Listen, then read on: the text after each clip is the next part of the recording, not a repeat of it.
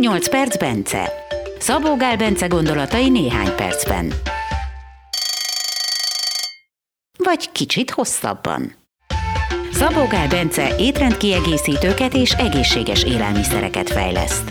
Egészséggel, gyógynövényekkel, táplálkozás és testmozgással kapcsolatos kutatásokat folytat. Érdeklődik a buddhista filozófia, a meditáció, tradicionális gyógyászati rendszerek iránt.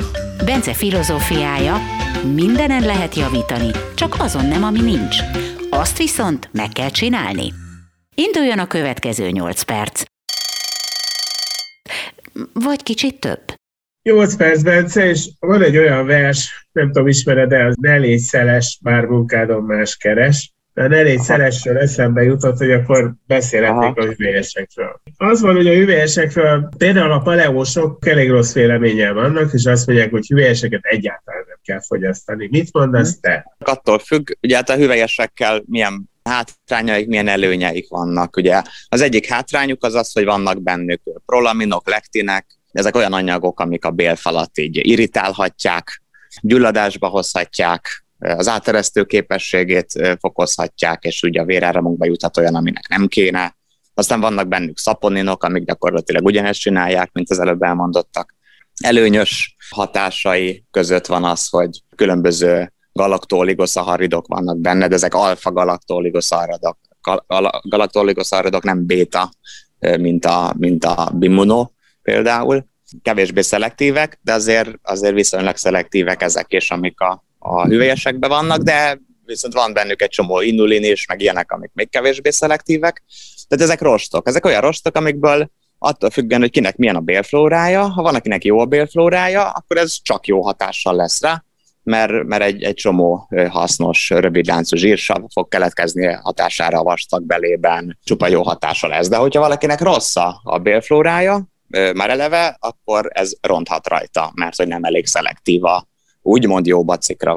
Tehát igen, ez, ez attól függ. Aztán vannak benne különböző olyan anyagok, mint, mint a legtöbb gyógynövényben, mint a flavonoidok, mint konkrétan flavonoidok is vannak benne, tehát sok olyan növényi vegyület van benne, amit a szervezet úgy ismer föl, mint méreg, de nem méreg, már mint olyan dózisban, mennyiben enni tudunk belőle, vagy enni szoktunk, az nem méreg, viszont a szervezet mégis fölül szabályozza a hatására az antioxidáns rendszerét ami csupa jó, tehát ez nem mérgez meg minket, hanem segíti a különböző méreganyagok és egyebek elleni ellenállásunkat, ahogy amúgy javítja a, akár az immunrendszerünket is, de inkább így az antioxidáns rendszerünket, tehát annak a révén sok pozitív hatáshoz. Főleg, amit ugye az elején említettem, ezek a prolaminok, lektinek, szaponinok, amik így gyulladást csinálnak, meg átjukasztják a beleinket, meg ilyenek, ez ugye nagyon ijesztőnek hangzik, meg hát lehet is az, és ugye ezért is fél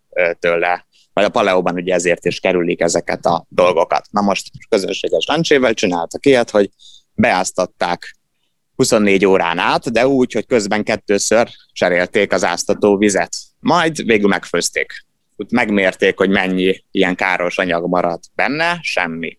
Tehát így, így, így, így eliminálni lehet belőlük ezt. Van, van egy olyan dolog is, hogy sokféle növényi élelmiszer van, tehát főleg így a hüvelyesek, meg a gabonák, amik ugye tartalmazzák ezeket a felsorolt káros anyagokat, amikről viszont azt kell tudni, hogy ugye ezek attól károsak, tehát a lektinek az úgynevezett kitin specifikus lektinek, mert, mert ez, ez egy olyan ilyen szerkezet, van sok olyan szövetnek, ami a testünkben van, tehát mit tudom, az ereinkben és van ilyen szövet ízületeinkben. Ugye, ugye ezek ahhoz kapcsolódnak, és, és ott a struktúrájában így változás következik be, és ez az a változás, ami utána gyulladást indukál, vagy, vagy béláteresztést.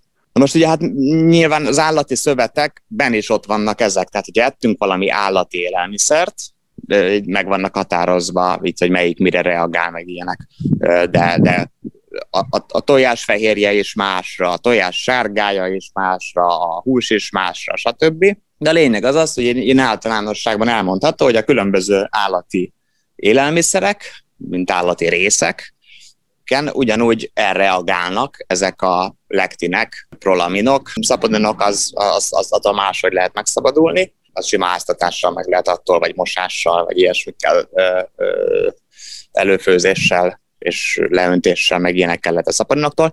Ezek a lektinek, meg, meg prolaminok, megeszem egy tojással a lencsét. Két dolog fog történni. Az egyik az az, hogy a, abban a lencsében lévő ilyen káros anyagoknak egy része már a tojáson, vagy a benne lévő szalonán, vagy mit tudom én, elreagál.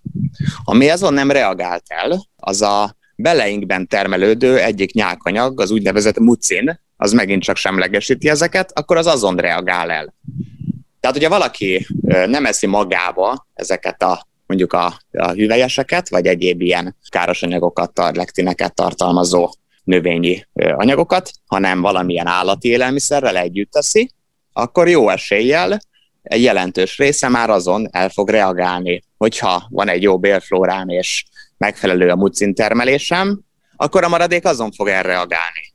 Ha egyik feltétel se teljesül, vagy, vagy, vagy nem elégséges, mondjuk a mucin termelésem, vagy valami más, akkor viszont igen, valószínűleg a saját szöveteimmel, mondjuk a bélszövetemmel el fog reagálni, és akkor megváltoztatja a struktúráját, és akkor még esetleg át is jutott a véráramomba, majd utána még, ha átjutott a véráramomba, eljuthat bárhova, és bármivel ugye elreagálhat.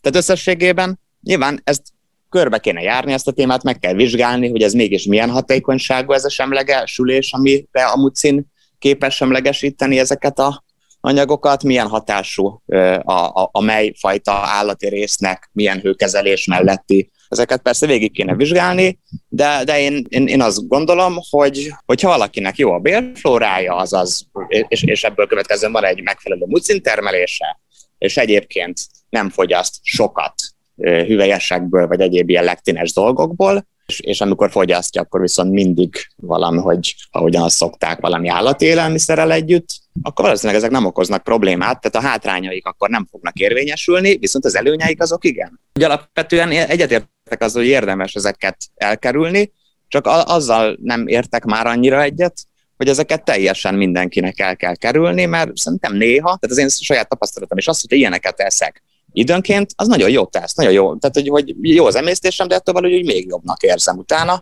De viszont, hogy elkezdek állandóan ilyeneket enni, tehát mondjuk olyat nem csináltam, de olyat mondjuk mit egy sok lencsét főztem, vagy valami, és akkor három napig minden nap ettem, és akkor emlékszem, hogy mit a harmadik napot ott a lencsének tudtam be, hogy, hogy utána egy kicsit ilyen rosszabb lett az emésztésem. De az első két nap még ugye még újdonság volt, és ezt még akkor nagyon szerette, csak valószínűleg utána már túlterheltem.